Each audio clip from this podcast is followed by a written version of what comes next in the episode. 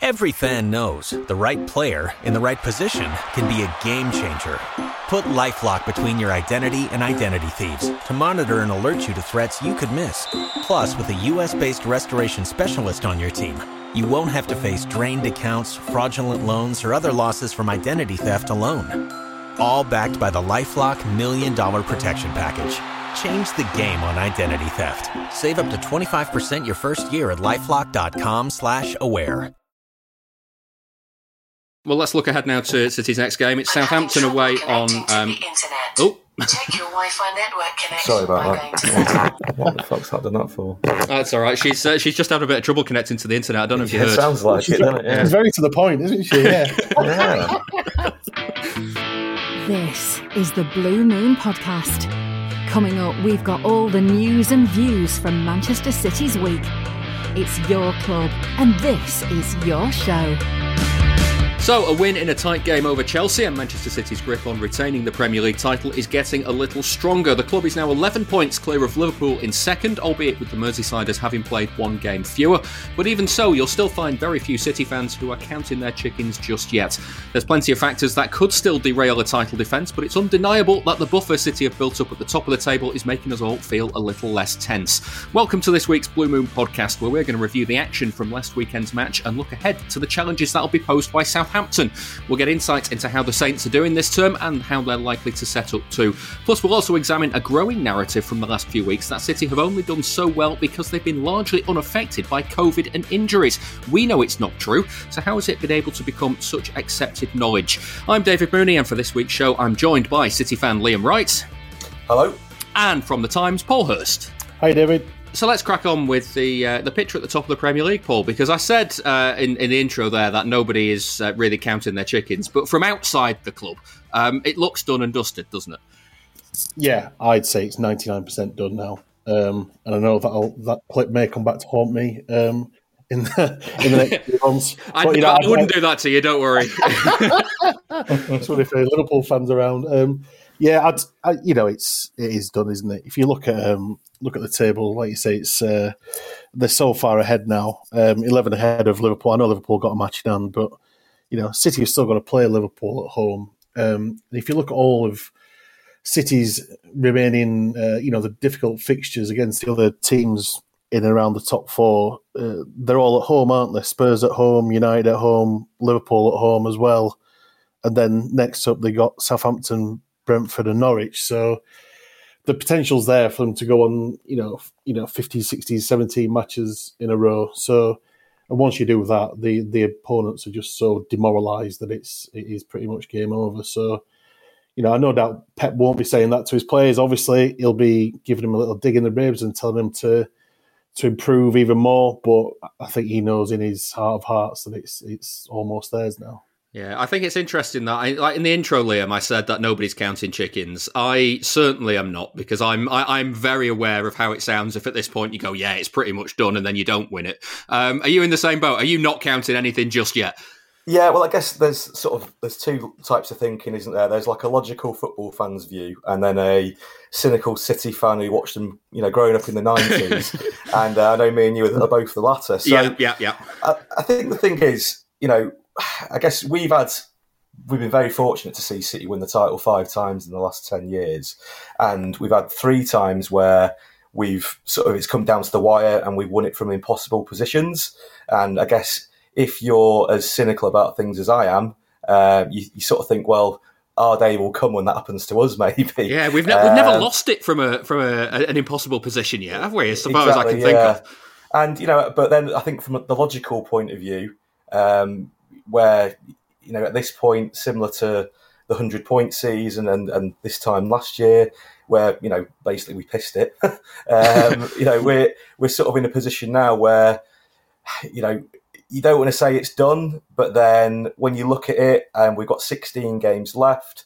Um, if we do as well in our last 16 games that we did in our first 16 games, i.e., win 12, lose two, and draw two, that's 38 points, which would put us on 94 points. And currently, if Chelsea win every single game they've got between now and the end of the season, they only get 89. And if Liverpool win all their games, they get 96. So similar to how we were um, when we went up against Liverpool a couple of years ago. If they got if they've got any chance of winning it, they've got to be perfect from now to the end of the season, basically. Yeah, and uh, I mean uh, that suddenly makes me feel a lot more confident, Liam. So I, I don't yeah. know what I don't, I don't, know what I don't know what the worries about. I mean, and, that, and, and, that... yeah, go on. I was going to say as well. I mean, that's that's the form that we had at the start of the season, where you'd say we weren't quite as good. You know, at the moment, it, it's difficult to see where City lose at, right at the moment. I know, um, you know, we've just been talking about who we've got coming up, um, but you know, even if we win, instead of winning twelve, if we win thirteen out of the sixteen we've got left, then that puts us even further ahead. And you know, ninety six points that would be in that case. And uh, yeah, it's it, you don't want to get too confident because we won the title with. Um, eight points behind with six games to go against United, and uh, you know that'll always be something that will gloat over that, uh, you know, over them. But you don't want it to happen to you, really, do you? Yeah, exactly. I mean, the the, the, result on Saturday, Paul, um, it, it was kind of a case of if Chelsea were going to stay in the race, they had to win. They didn't, um, and then they dropped points at Brighton as well. They, they've they've they've kind of really fallen away from this, haven't they? Yeah, and I was I was surprised how poor they played um, on Saturday. I, I, I just don't think it was much of a contest, really um, particularly in midfield. You know, Kante and Jorginho, uh, sorry, Kante and uh, Kovacic. When I've seen them play um, early in the season, they looked uh, amazing, but you know they, they, were just they just couldn't get on the ball on Saturday. I thought Rodri did an excellent job in pushing up even further than usual and and really harassing um, those two two midfielders. Uh, and De Bruyne and Bernardo did the same as well. So they just couldn't get into the game, and then I did feel sorry for Lukaku up front. I know he he didn't really he should have shot when he had that chance when he was through, but he just wasn't really getting the service at all. Uh, Ziyech and Pulisic just looked on a completely different wavelength. Just didn't seem in sync at all. Um, so once you kind of cut off that, you know, cut off the supply from midfield to attack, it's Chelsea didn't really have anything, did they? And it, they didn't really look threatening at all. So even when, even though had, Chelsea had a couple of chances, I never really felt that it was in doubt that, that City had win. Yeah, was it? I mean, when you were when you were watching the, the, the kind of the way that Chelsea were playing, was it simply that that I mean, Sterling and Bernardo were doing really well to cut those passes out to to, to the Chelsea midfield to actually get them up the pitch? Yeah, I mean, it's it was such a massive gap really between between the defence really and the, uh, the defensive midfielders and, and Lukaku that um, that they sometimes just started chipping balls long. And I thought um, Stones in particular had a, a fantastic game um, on Saturday, even like in the air against Lukaku, he was winning the ball, uh, and it was same with Laporte as well. So they couldn't really they couldn't pass through City, and they couldn't beat them. Um, on the counter attack or, or, going long either, so they literally had, had no answer to them. Yeah, the irony was, Liam, uh, that they, they got one ball in behind City, and Kyle Walker just went, "Now I'll turn the taps on here and just uh, stre- stretch the legs." yeah, I mean, it's after the match, a lot of conversation about just what a great signing he's been. Um, you know, when when he signed for City, people were you know, a little bit negative towards us spending about that sort of amount of money on a fullback. But I mean, again, that showed how you know what an athlete he is, and you know, a great footballer as well. But uh, yeah, I mean, on, on the game on Saturday, I thought it was quite similar in a way to how the game went back in uh, September at Stamford Bridge, in that we were on top in the first half without giving their keeper too much to do, um, and really we, we got the goal ahead, and at that point. That's when they tried to sort of have a bit of a go at us, but you know, you wouldn't say it was an easy victory or anything like that, but I think we deserved it. Yeah. And you know, when you're playing the top teams, there's always going to be a case of it being the fine margins, and um, yeah, you know, I think we, we deserved the win. Yeah. Did you get the impression, uh, Liam, that uh, when you watch Kevin De Bruyne play against Chelsea, he just he doesn't like Chelsea, does he? well, yeah. Well, I think um, you know, I think when he left Chelsea and all that many years ago, it was probably more his and Mourinho's uh, relationship where that was where the, the real friction was. Um, but I do think against Chelsea, he always feels like he wants to step up against them, and I think you know that's what makes the best players that you have, you know, greats of the club really when not just turning in week in week out and playing well, but when they really step up against the best teams.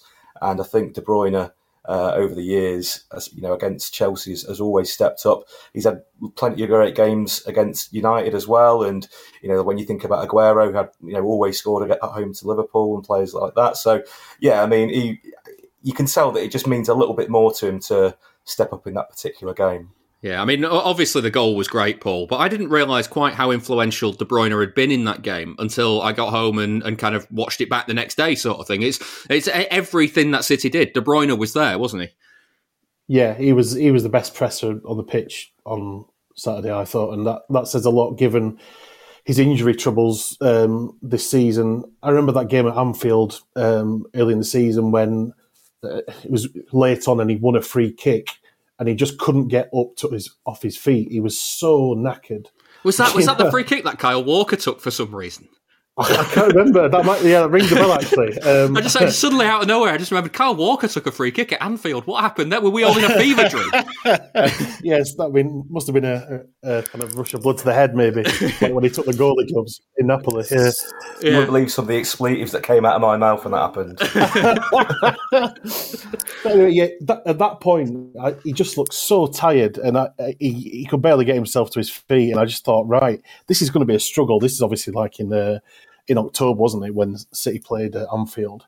Um, I thought he's going to really struggle for the rest of the season, but you looked at him on Saturday and he was like a completely different player, just you know, covering covering every blade of grass and just running around, really kind of um, snapping at everyone, really just getting on Kante and, and you know, dispossessing him and and um, just just doing everything that you want in a in a leader on the pitch. Um, and you know, as you say, you know, for the goal, I mean, we were sat behind it, weren't we? We were directly in the uh, behind the, the travel of the, of the, ball, and it was just amazing to see it, you know, whip into the corner like that. I just thought he can't score from there, surely, and he, he did. So it was a yeah, it was a it's a fantastic finish. Yeah, what I love about that goal, Liam, is there's there, there's a moment, isn't there, in the in the build up where it's it's obviously going through the Chelsea players' heads. If you can't stop him by fair means, you've got to stop him by foul means, and even that wasn't good enough because uh, I can't remember who it was, but somebody tried to chop him down.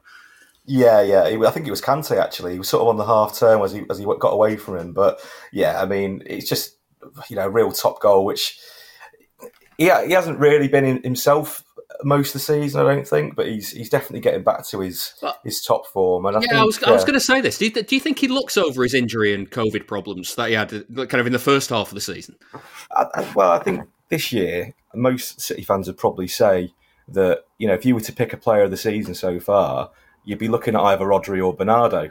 And I think when you've had two of the midfielders really, really playing at their very, very best all season, then he maybe isn't shining quite how he is, but I think um, you know he's he's had a lot of the players as well, not just uh, Kevin, but you know you got to remember since the the project restart happened in June uh, of 2020, you know they they didn't really have much of a pre-season. Then they had the full last season, then straight to the Euros and straight back here. And you know I guess if you've got little niggles, he's not really had time, especially as he gets completely flogged by Belgium as well, doesn't he? So. Mm um, it, I think it has probably taken him a bit of time to get back to where he needs to be. Um, because, you know, I, I, think especially in the 17 18 season and the 19 20 season, you know, he was the best player on the planet, I felt like at times. And he maybe wasn't at that level last year, um, but he's getting back to where he where he should be at the moment. I think he's, you know, that goal just sort of says it all about how great he can be. Yeah, Paul, you, you said so when you said about his, about how much he's, he's he's working at the moment for Guardiola's team as well. I think that, that that shows a lot about him as a player because there's that there's that age old adage, isn't there, where uh, people say um, hard work beats talent if talent doesn't work hard. And the one thing that De, that De Bruyne always gives you is hard work, isn't it? Yeah, he's he's he's non-stop, isn't he? Um, you know, he was. I mean, he wanted to carry on when he got a you know whacked in the face in the Champions League final, didn't he? Hit by a you know a forearm to the to the eye, and he wanted to carry on. Then that was his kind of that's his uh, an insight into his mentality.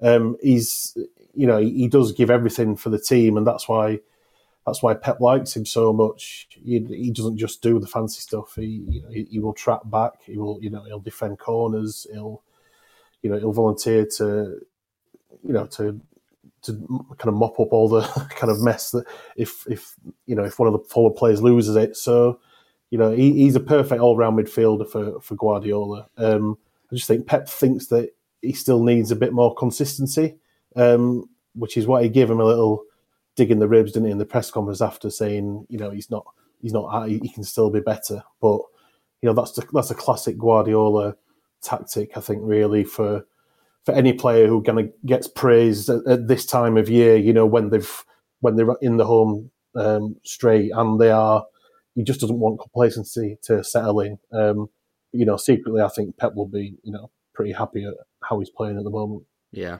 Um, Liam, I, I wanted to kind of tap into this uh, other thing that, that seems to have arisen over the last kind of seven days or so. Um, it seems the latest criticism is that uh, people say City are boring. Um, if if that's true, do you care? No, not at all. It's um, I think it's just daft tribalism, isn't it? Really, um, you know, just because Liverpool had a couple of two-all results around Christmas, it doesn't make them the great entertainers all of a sudden. And uh, you know, we had this last year when um, we were getting boring being levelled at us when United started to fall behind us in the title race. And uh, you know, if Bruno Fernandes over hitting a ball or Adama Traore running down a, a, blind alley is more exciting than Rodri's last minute winner at Arsenal or our 6 3 at home game against Leicester, then I must be watching the wrong sport.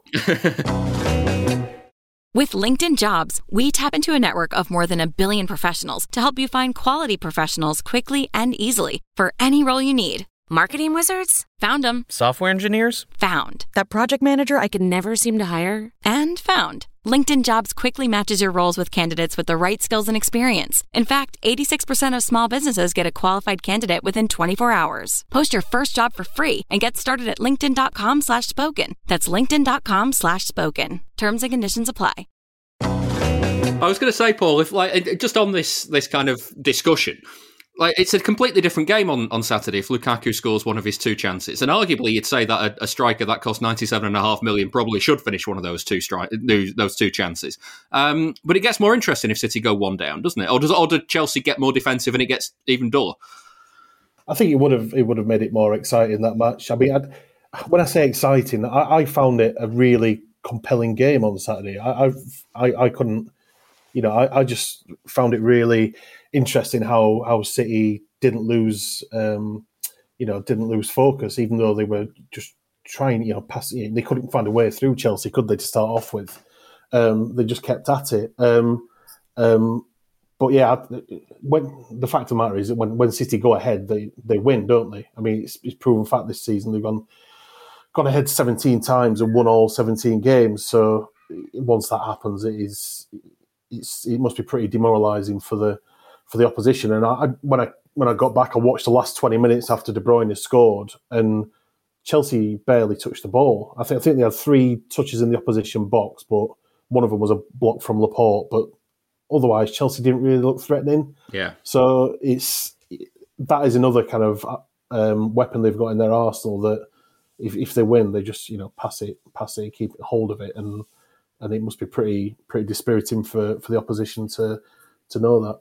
Yeah, I'm, I'm interested though, Paul. Like the, the, the idea that that City are uh, have have killed the uh, the entertainment in the Premier League. It's like Uh, how much of that is simply because of social media that everybody feels like they need to have an opinion now? Where in the past people might have said this stuff, but it'd be on football phone-ins and that'd be it, and nobody would realise that that other people were saying this. But now, because because we see it all the time on our phones, we're going like everybody feels like they need to be involved in this debate. And actually, as we've just as we've just talked about it for, for nearly twenty minutes, it was an entertaining game on Saturday.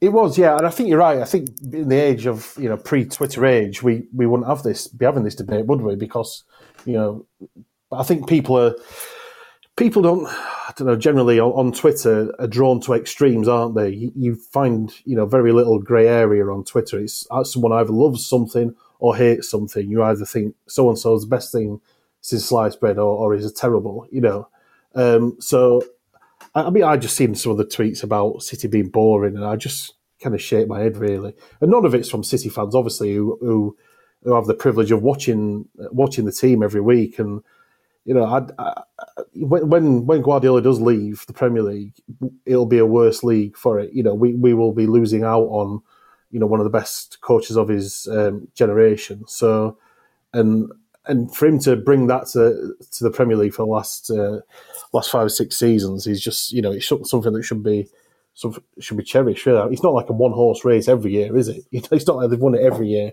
that he's been here. So I think it's it's him being here has, has elevated the standard of the Premier League. Yeah. Um, so I, I, don't see how anyone can say that watching Man City is boring. Yeah. Liam, I've always said that uh, podcasters as well are a scourge on football.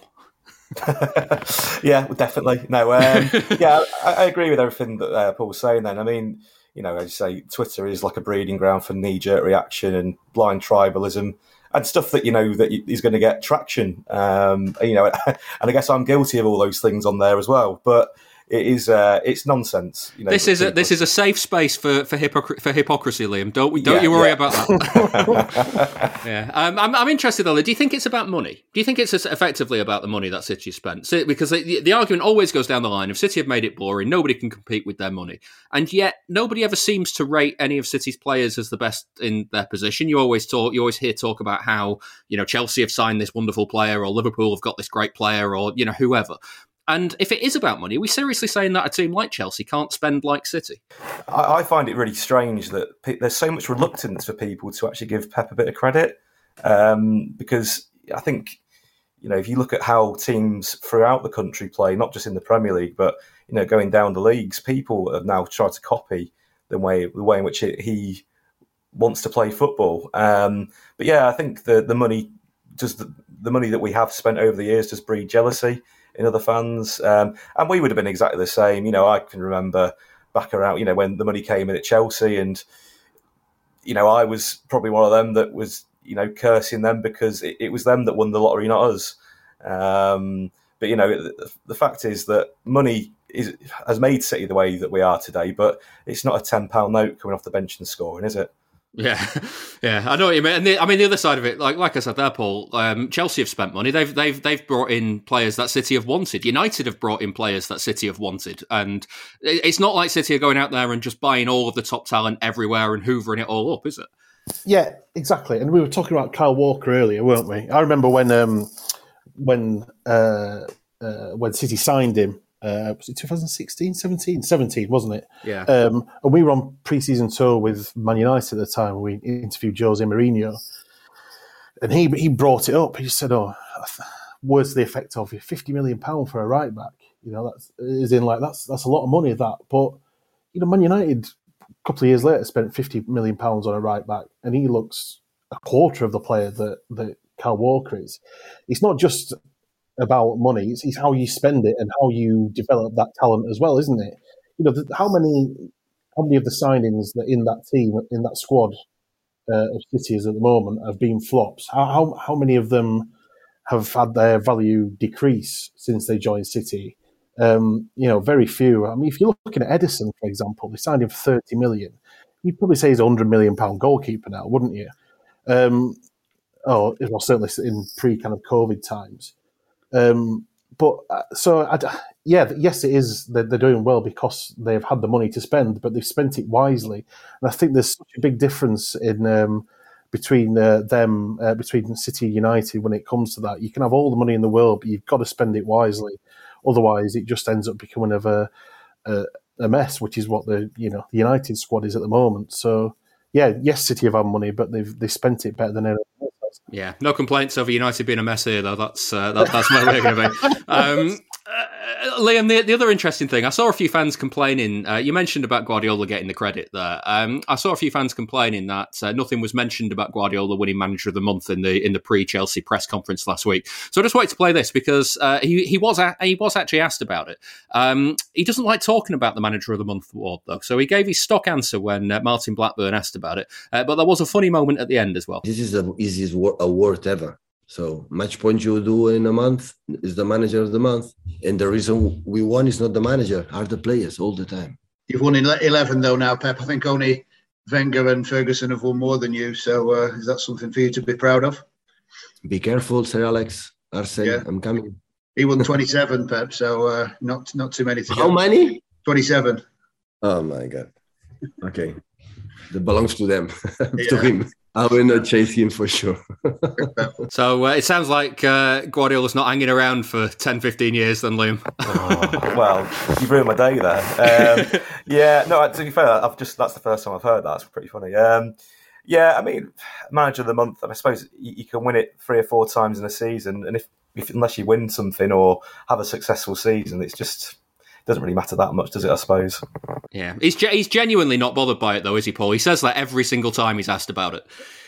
yeah, it's it's quite funny, isn't it? He just seems completely perplexed by the idea that there should be a manager of the month, um, and every time that he wins it, um, he has a picture. You know, they have a, a, photographer comes up and they take a picture, don't they, with the manager? But he insists on all of his staff being with him for that picture, um, which I just think tells you you know, tells you everything you need to know. And he, he says he says it's like an award for the club, basically. It's an award for the players. Um, remember on that Amazon documentary when he was talking to the players and they, he was saying, "Oh, you know, people say I'm amazing, but I didn't destroy the Premier League. You did."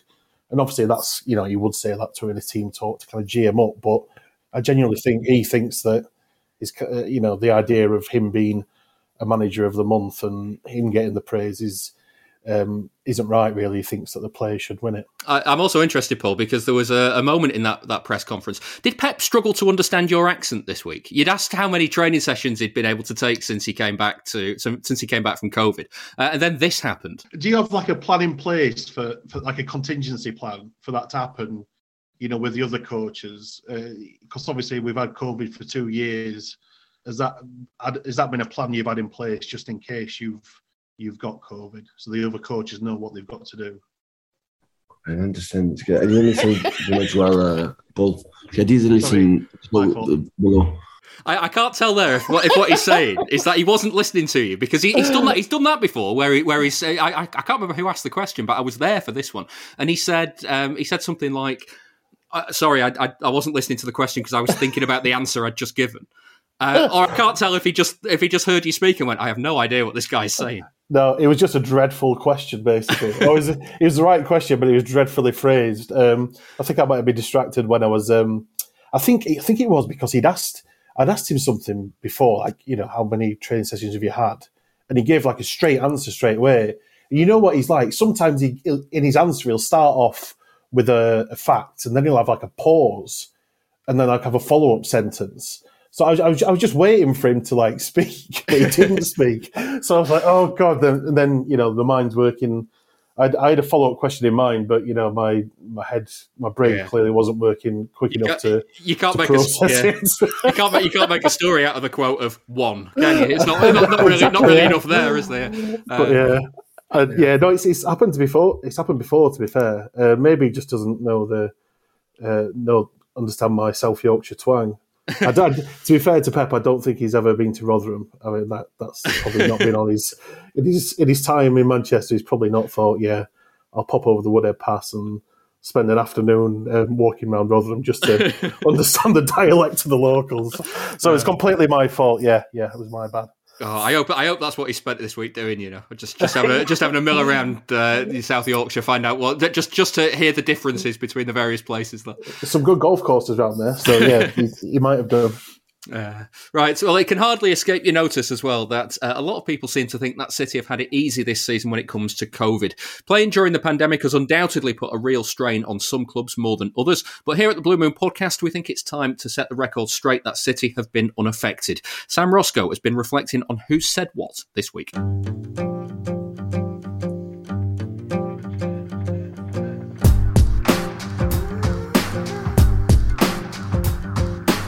Over the last month or so, a narrative has been allowed to build up regarding Manchester City. When you have this kind of close fight, I mean, with uh, a, especially with an incredible consistent team as City, it looks like they are not even a little bit faced by, by COVID or, or, or don't know about injury stuff like this. So just in there in a good moment, it's just how it is. But what they have, what they have now is a kind of a gap um, that's absolutely deserved for them. But now let's just give it a go and let's play on. It's, it's how I said, at the end of the season, one the team can become champion. That was Liverpool manager Jurgen Klopp speaking to the media ahead of his side's match at Chelsea at the turn of the new year.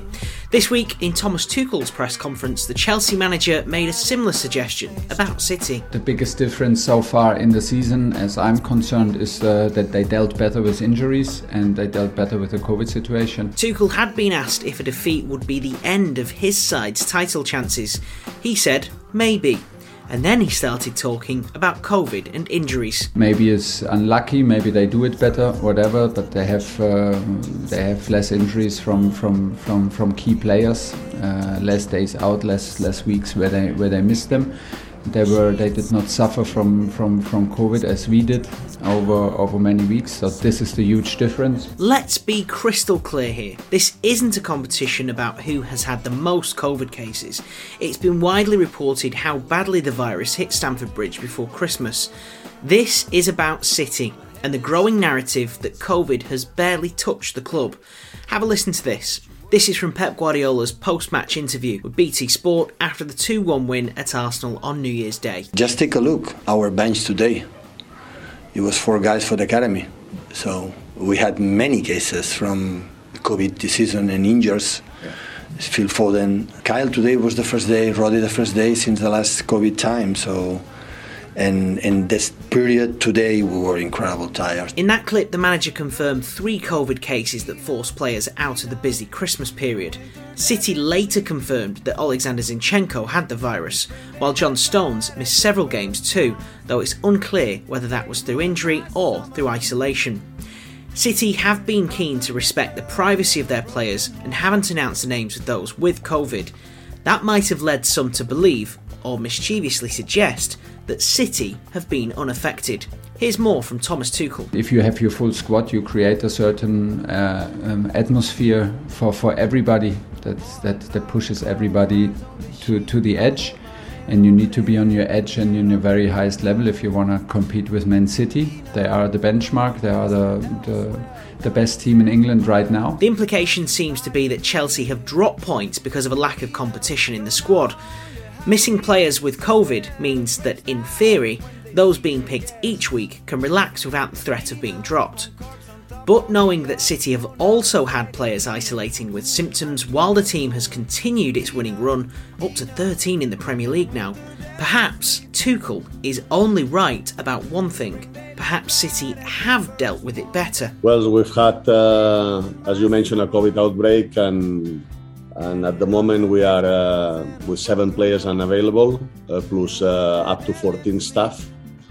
So there is quite a big outbreak right now. And listen we are going we are getting it day by day. So we don't know where we're going to end. But uh, in this moment is this seven players uh, out for covid due to covid. And and 14 staff. That's City's assistant coach Rodolfo Borrell. He took charge of the FA Cup tie at Swindon this month after both Guardiola and his second in command, Juanma Lillo, tested positive. It's possibly been one of the the most easiest lineups that we have had to decide because we're just going to play with the ones that we have available. We don't have much more.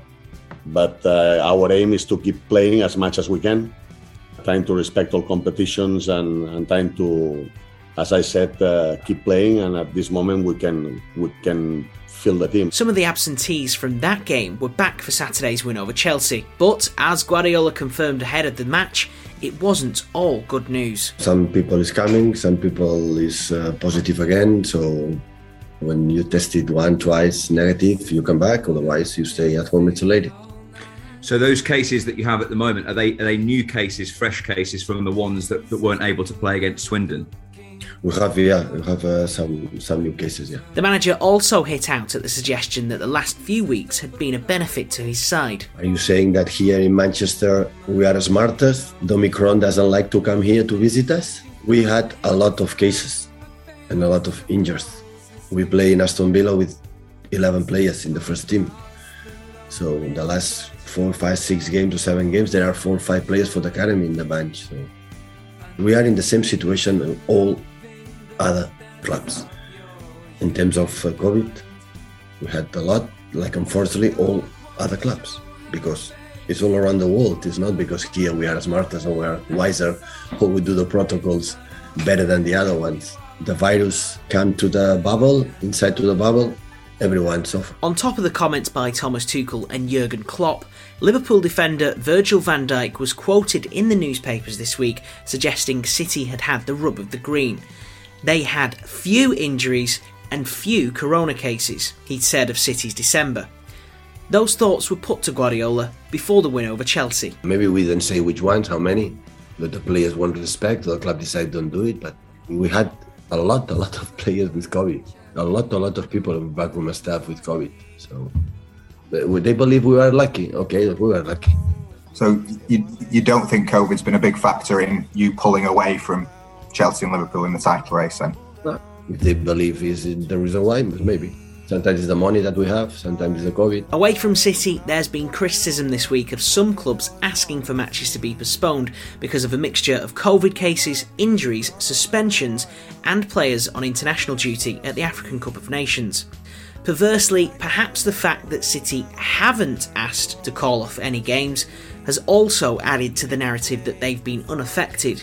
Either way, Guardiola insists he'd rather play. We try to play. You have 11 or 12 players, and off we play. Because we have Cole Palmer, we have uh, McAtee, and other players, and we try to play. We never ask because we have enough players. When we have maybe eight or nine, Mefti will ask, oh, we have eight or nine players. And I don't know how doesn't count. Is it just COVID or just injuries? With injuries is all the time what happens. So I don't know the the standards of the, the rule about the Premier League when it's called off or cancelled.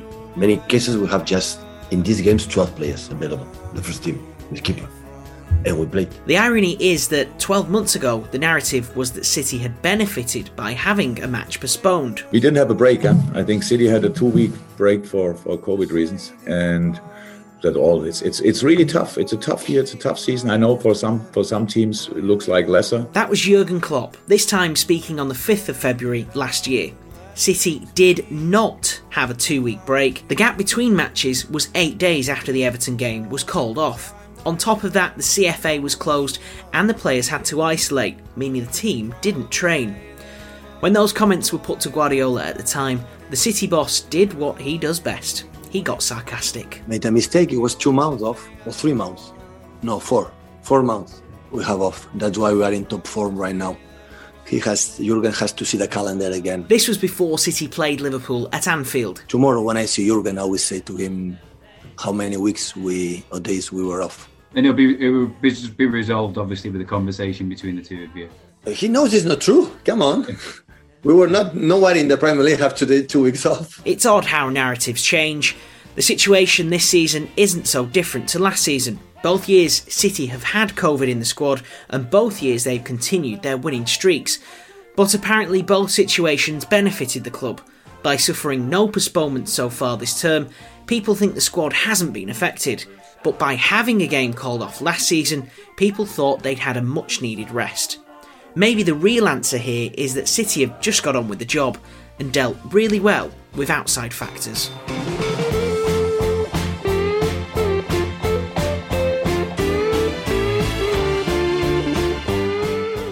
Hello, this is Jason Manford, and you're listening to the Blue Moon Podcast. You see stats pop up all the time about clubs and players, and you want to know that exact thing about City. There's an answer statscity.co.uk. Want to find out all of the players who played alongside club legends like David Silva, Sergio Aguero, or Vincent Kompany? Or maybe you'd like to know which team found it hardest to score past Joe Hart. You can find out City's record in every competition, at every stadium, and under every manager. Just go to statscity.co.uk and browse away. That's statscity.co.uk. Please give us your backing. Patreon.com forward slash Blue Moon Podcast. That was Sam Roscoe looking at the situation with COVID. As Sam said in that piece, um, this isn't a competition about who's been more adversely affected by COVID. It's just simply that people seem to think City have had no cases or or haven't had to have players isolate. Which I mean, Paul, that's just not true, is it? They've they've been affected by it.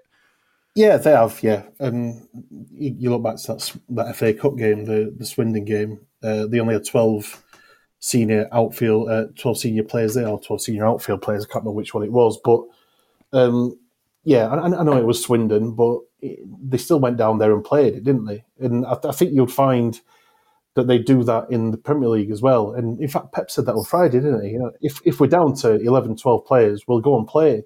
And I just think it's about momentum, isn't it? They just want to keep this run going at the moment, and they're all on such a high that that he'll play. You know, if if if they don't have a left back, they'll play um, Wilson-Esbrand. You know, just to just so that the game goes ahead. And you know, the idea of of you know more fixtures being thrown into the calendar in February and March when it's a pretty busy time anyway um, for the club. I just don't think that appeals to him. So he just wants to get the games on and, and play them. And fair play to him. I just think that's that's the right attitude to have.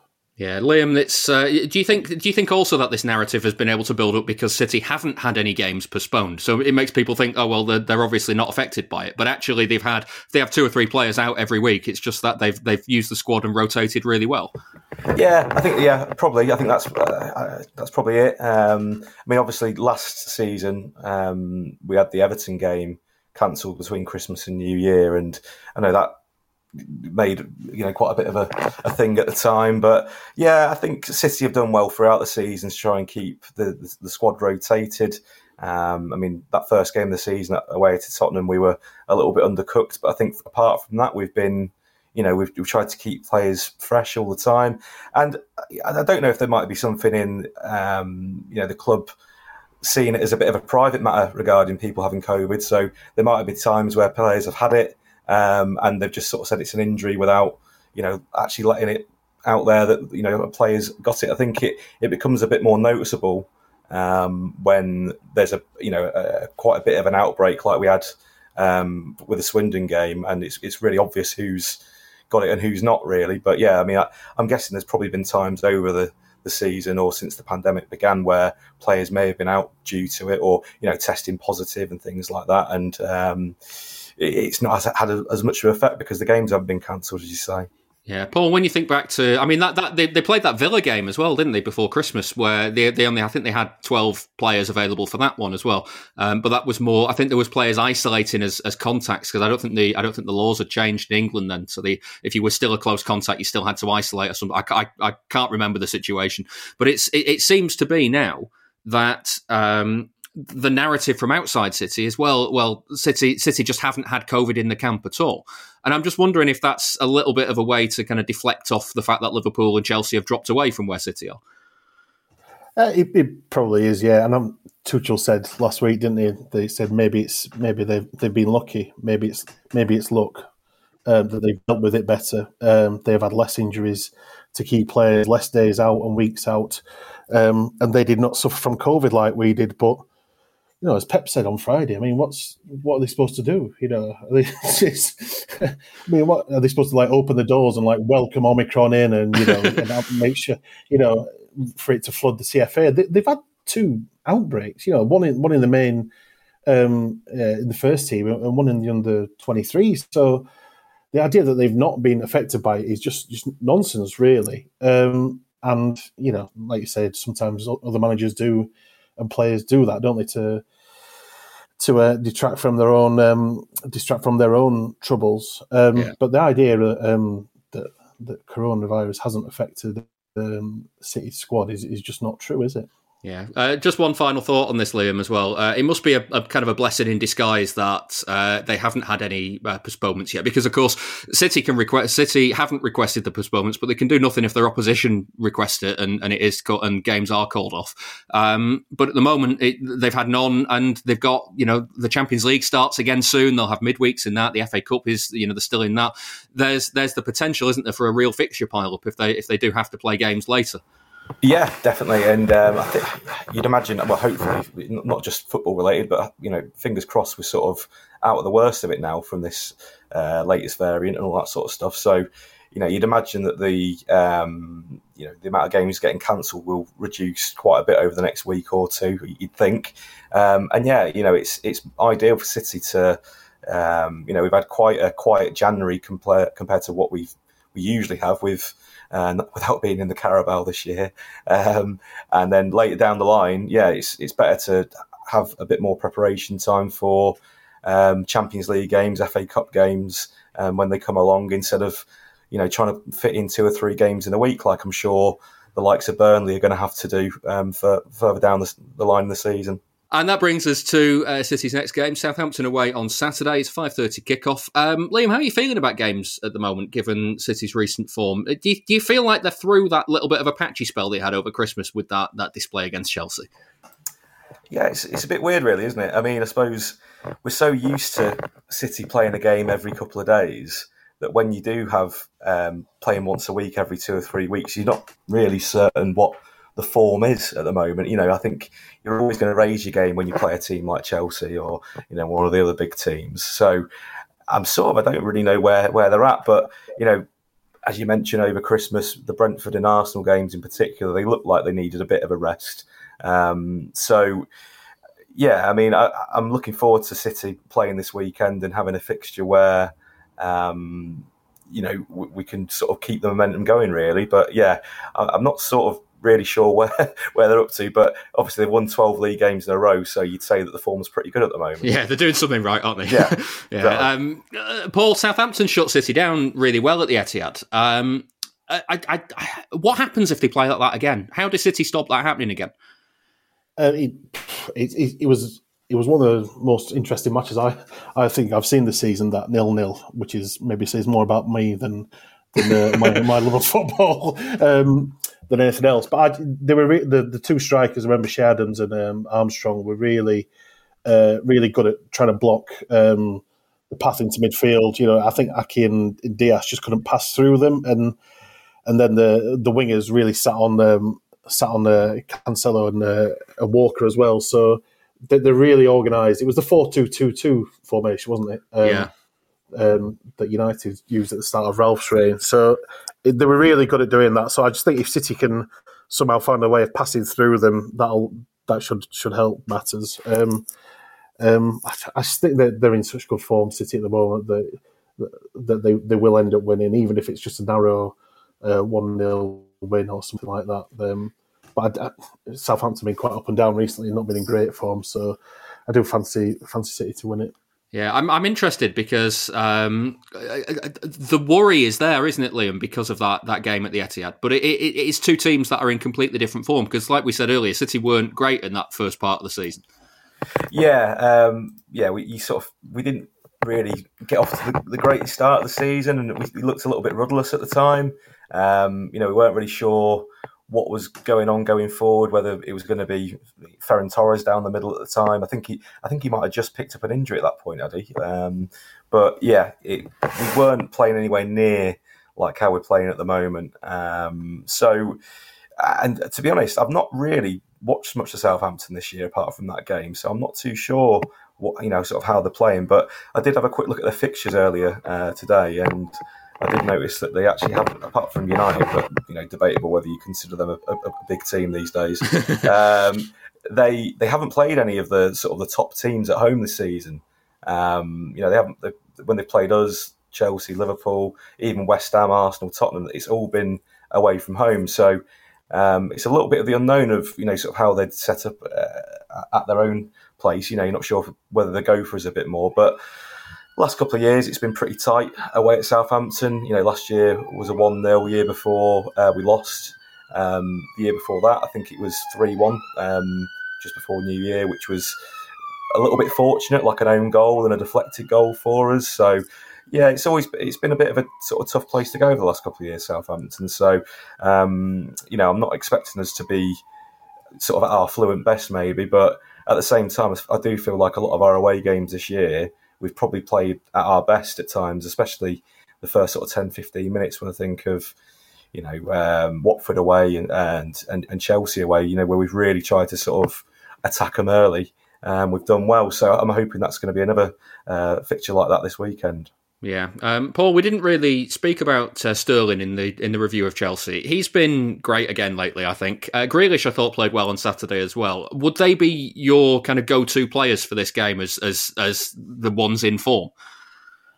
Um, I think they they should both play. I, I, think he might do his trick of of playing, you know, a left foot on the left or right on the right, just to try and uh, stretch out their their defense a little bit. Um, and I think I think Sterling's looked looked brilliant on the right recently, hasn't he? Um, uh, so I'd, I'd, definitely play him and Gabriel Jesus, um, one of them, one of those two on, on the right hand side, and um, and keep Foden on the left on his left foot. So, um, so yeah, I, I, I think you know Jesus is probably worth a worth a start, isn't he? He didn't play last week, and I thought that was a bit harsh on him. So I think he'll probably come into the team, but I, I don't think he can equally. I don't think he can drop drop Sterling on uh, on his current form. So maybe maybe Grealish have to just sit this one out. Yeah. What What do you make of Grealish so far, Liam? He's been he, he gets the, the, the centre of attention treatment largely because of the hundred million pound fee, but he's been he's been fine, hasn't he?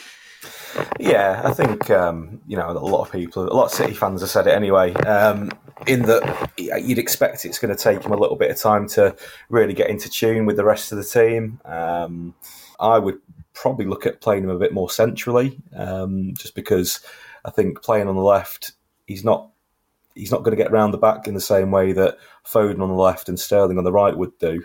Um, but yeah, I think he's I think he's done all right so far. But at the moment, obviously, he's not got the numbers to sort of back up.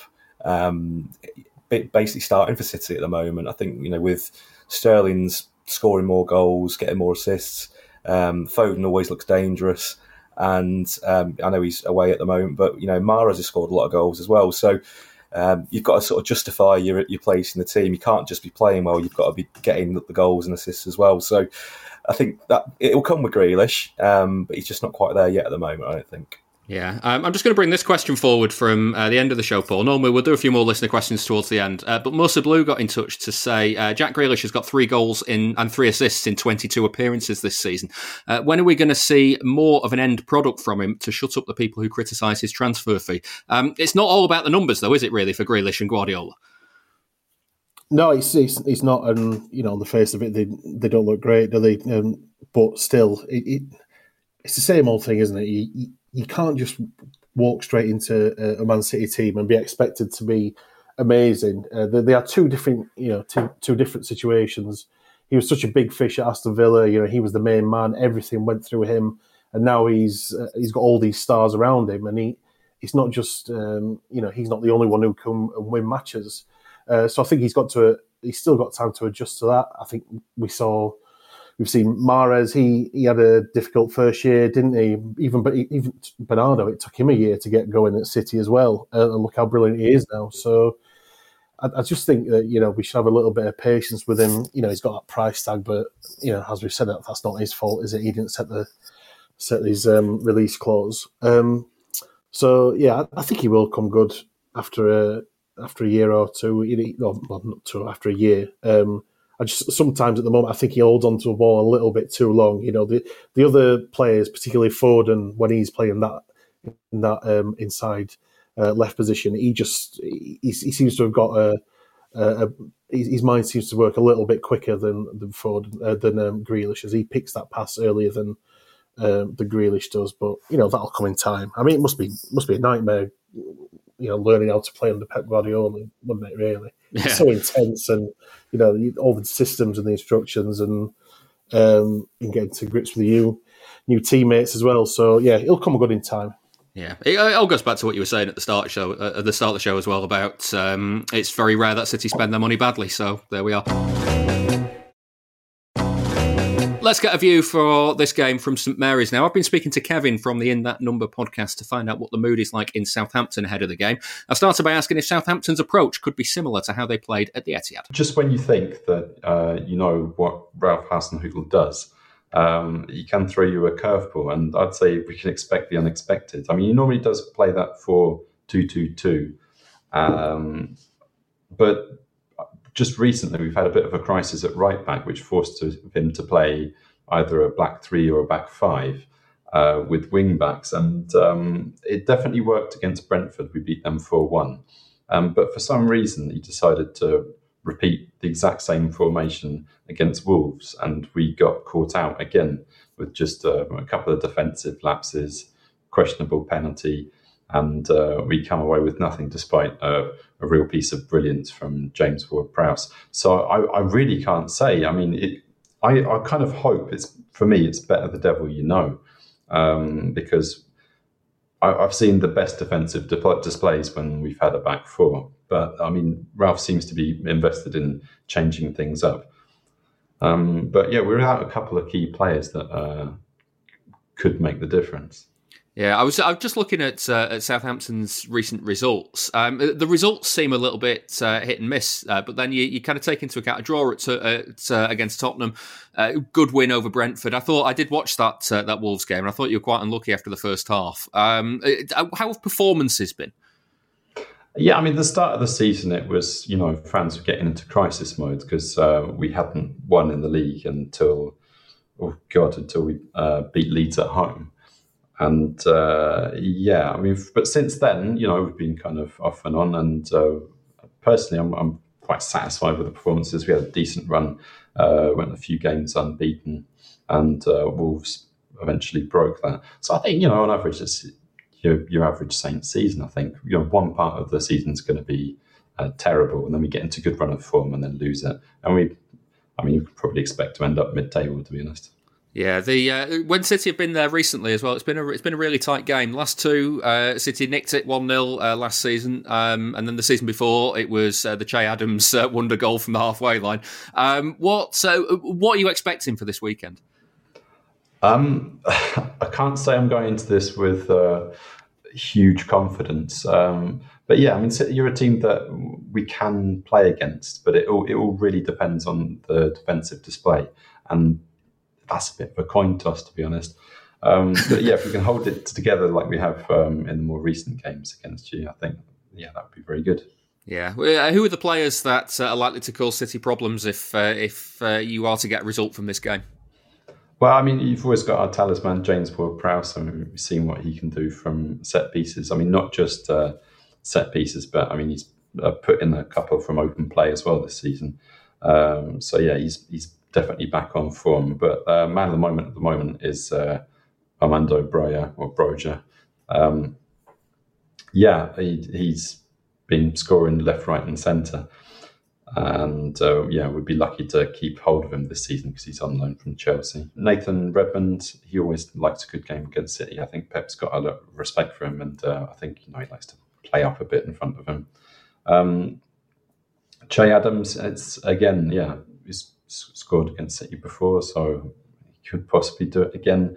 But I mean, yeah, there's a, a question over whether he's um, fit enough to start because he had been out with COVID. But I think maybe Ralph's um, sort of wrapped him up in cotton wool for this game. Yeah, I was going to ask about the COVID situation because there's been uh, a lot of teams asking for games called off. Um, how, how's it going with, with Southampton at the moment? Have you had many cases? I mean, we've had a few on and off, but I mean, the club's really been doing um, a lot behind the scenes uh, to try and keep all the players um, separate uh, where possible. Uh, you know, for players getting changed in the cars instead of in the changing rooms. And um, yeah, we've had a few cases here and there. Um, but yeah, nothing like, you know, that's wiped the team out. And I think the club and Ralph have done quite well to uh, really deepen the squad for this season because they anticipated that you're going to lose, you know, one or two throughout the season to COVID and uh, yeah, that's kept us in good stead. Yeah. Um, just before we let you go, Kevin, we've got a charity bet coming up a bit later on on the show. Um, what's your score prediction for this game? I'll let you have my uh, have my option on the. okay. Um, well, I mean, on the podcast, I said 2 0, and I think that would uh, 2 0 to City. And uh, I think as long as we come away with our dignity intact, that's probably a good result for us. This is the Blue Moon Podcast. Follow us on Twitter at Blue Moon Podcast. That was Kevin from the In That Number podcast. Uh, we had a win on the charity bet last week. It was Adam Carter's correct 1 0 prediction for City against Chelsea. That's taken the total for this season up to £1,080 raised for the Man City fans food bank support. They collect donations of food and money outside the Etihad ahead of weekend home matches to help the Trussell Trust in Manchester. William Hill is giving each of us a £10 correct score single on City's games. Uh, we heard there from Kevin that he's gone for a 2 0 City win. That's 11 to 2 and £55 if he's right. Paul, what are you having for this one? I'm going for 1 0. 1 0 to the boring City. 1 0. A boring 1 0 City win is yeah. uh, 15 to 2. So uh, £75 if you're right. Liam, what's your score? Yeah, I think in um, in KC's absence today, I really should have gone for 6 1, but uh, I, I, thought more chance of winning it if I go for 3 1. Yeah, I, the one time I talked KC out of uh, out of the six one, he won. So uh, just yeah. take take that as a little bit of an incentive not to go for it every time. Uh, I, would say uh, three one is ten to one and hundred pounds if you're right. Remember, you got to be eighteen or over to gamble. Prices can change, and for more on responsible gambling, have a look at begambleaware.org. Uh, we're going to finish with uh, some listener questions. Get in touch for next week at Blue Moon Podcast on Twitter, or you can email us through the website as well, bluemoonpodcast.com. Um, Francis Fowles has been in touch on Twitter to say, "Do you think the safe standing area has improved the atmosphere in the Etihad? Should it be expanded? And if so, where in the stadium? Um, Liam, you're the one of us that's more likely to be there. Uh, are you in the standing area? I am, yeah. Um, so I think the well, the rail seats have been in place since the summer. Um, yeah, I think our ground and quite a few other grounds put the rail seats in, but I actually think there's only been one game, which was at the weekend, where it was like officially safe standing. Um, I mean, I, have been in my seat for over ten years, and we've I've stood up every game that I've been there. So, you know, I don't think it really matters if it's um, officially safe standing or not. Um, but yeah, the, the, the rail seats have been put in there in the summer, and you know, f- from my point of view, it's uh, it's good to instead of be sort of kneeling on the seat in front and having a bruise just to blow my knee every single week um, to be sort of holding hold myself up on the rail um, after having a few pints before the match and all that sort of stuff. Um, and you know, I guess the, the, the feeling is that you'd be able to sort of circulate more in the actual um, in the safe standing areas, but you know, everyone that I saw was stood in their normal seats. So I'm not, yeah, I would say there's been no difference so far. um, and, and, you know, I mean, I could talk about the atmosphere at City for some time, but I'm not going to bore you all. Um, with, with, regards to you know what they could do differently, or you know where where it could be uh, elsewhere in the stadium. I mean, for me, City need to look at quite a few things. Um, you know, uh, it's been time and time again. People have looked at where the away fans are housed. Um, you know, I think uh, ten years ago the, the most vocal areas around the ground were near the away fans, which is still the case now. But I think it's there's less onus on the away fans. Uh, you know, the sort of the banter between the home and away fans. I think you know to actually get the whole ground going, um, we probably need to look at that again. Um, I'd say that there probably needs to be an area for 16 to 25 year olds, maybe, as um, so so that there's a whole new area to get an identity, maybe. Yeah. Um, but the thing is, with with top level football, you know, it, it it does depend on what what the game is, who you're playing. You know, they could they could rebuild the Kippax at City, and it would still be silent if we're playing Brighton at home at twelve thirty because there's just not the rivalry there. The, the time of day doesn't really sort of play into it being a big atmosphere. Whereas, you know, when you're playing Leeds for the first time at home in God knows how long, it's going to be cracking. Yeah. When you play PSG at home, when you're playing against Messi and, Mbappe and Neymar, it's going to be great. When you play in the derby, play against Liverpool, the atmosphere is going to be better, and that's and that's the way it's going to be. And you know, you can sort of change the where things are in the ground. You can bring drums in the ground, all that nonsense, but it will always come back to that. I think, as far as an English football fan's mentality goes. Yeah, I, I, was going to ask Paul. I'm not going to ask you to comment on the on the Etihad atmosphere, and not being a City fan, but um, you're I, like me and Liam are, are, generally in the Etihad. Liam's at more away games than I am, but he's always watching City. You're the sort you're, you're the person that watches other teams as well here. How how does the Etihad compare to other other top level stadiums? Is it is it effectively not a City problem? It's a it's an English football problem. Yeah, I, I think you're right. I think it's a um, it's a sort of trend. I'd, I'd like to say across the rest of the top flight with uh, you know, with fans going who aren't as kind of um, and you know don't really get get involved in the singing and the chanting etc. I think you'll find that if you go to if you go to United, if you go to Liverpool. Um, uh, to be fair, United have done quite a lot to kind of improve, try and improve their um, atmosphere with the you know the singing section as, as they as they call it. Um, but still, it's sometimes it is really, really quiet in in that ground, and it's the same at same at pretty much everywhere else. I think unless you you know some some teams you know like Brentford like looking at their game against United last night there's a really kind of really good atmosphere there. Um, but a, a, lot of it does depend on the opposition. I, th- I, think Liam's right. You know if you get for, for that um, PSG game it was you know it was amazing wasn't it the atmosphere at the Etihad? Um, and the derby's always the same as well. So you know, I, I, don't think it's a Man City problem. I think it's um, a problem across the top flight. Um, even in, you know, I support Sheffield Wednesday, and and the the atmosphere at Hillsborough used to be brilliant, but now it's just dead. Do you know, it's absolutely dead. Um, so, well, maybe that's due to the football on the pitch, to be fair. But um, you know, so I think it is a bit of a trend that that fewer people are going and fewer people are as vocal. Um, but I think you when you go on away matches, I just think it's uh, it's a different uh, different tale, and I think City's away following is, is pretty good as well. So yeah, but in terms of the home home crowd, I think it is it's uh, it's getting worse across the top flight.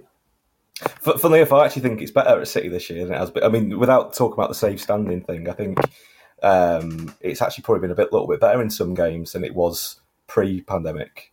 Maybe people are making more of it now because because we're back. Yeah, yeah, yeah. But you know, so I think there has been a few, there's probably been a few more games this year where it's felt like the whole ground um, is getting involved. And you know, you mentioned there about United and the the singing section they've got. For me, when I, I mean, I went to Old Trafford back in November, and it feels like there is a smaller, concentrated area now of people singing, which is great, but it doesn't get around the whole stadium. You know, I remember you know the amount of times I've been to Old Trafford, and you know you can feel the whole of the ground sort of going for it.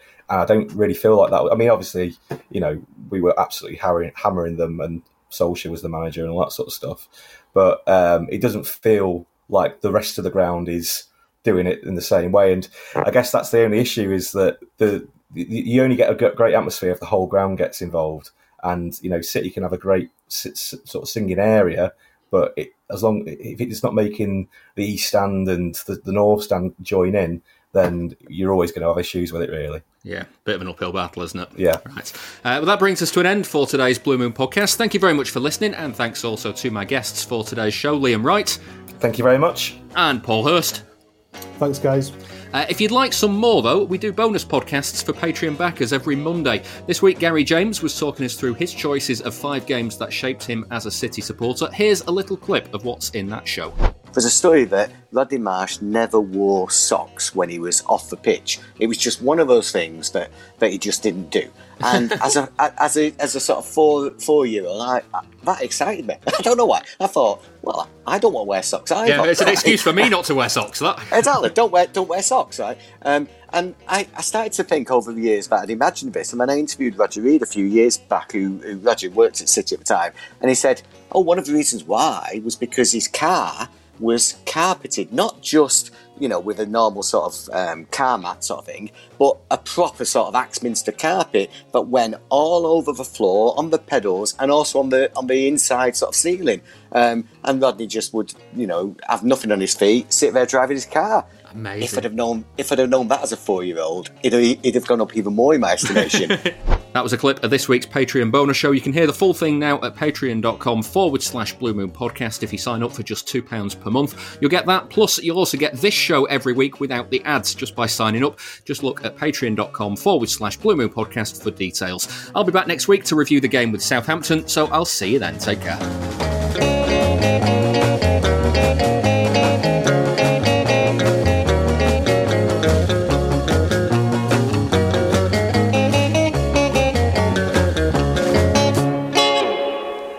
Was the Blue Moon Podcast.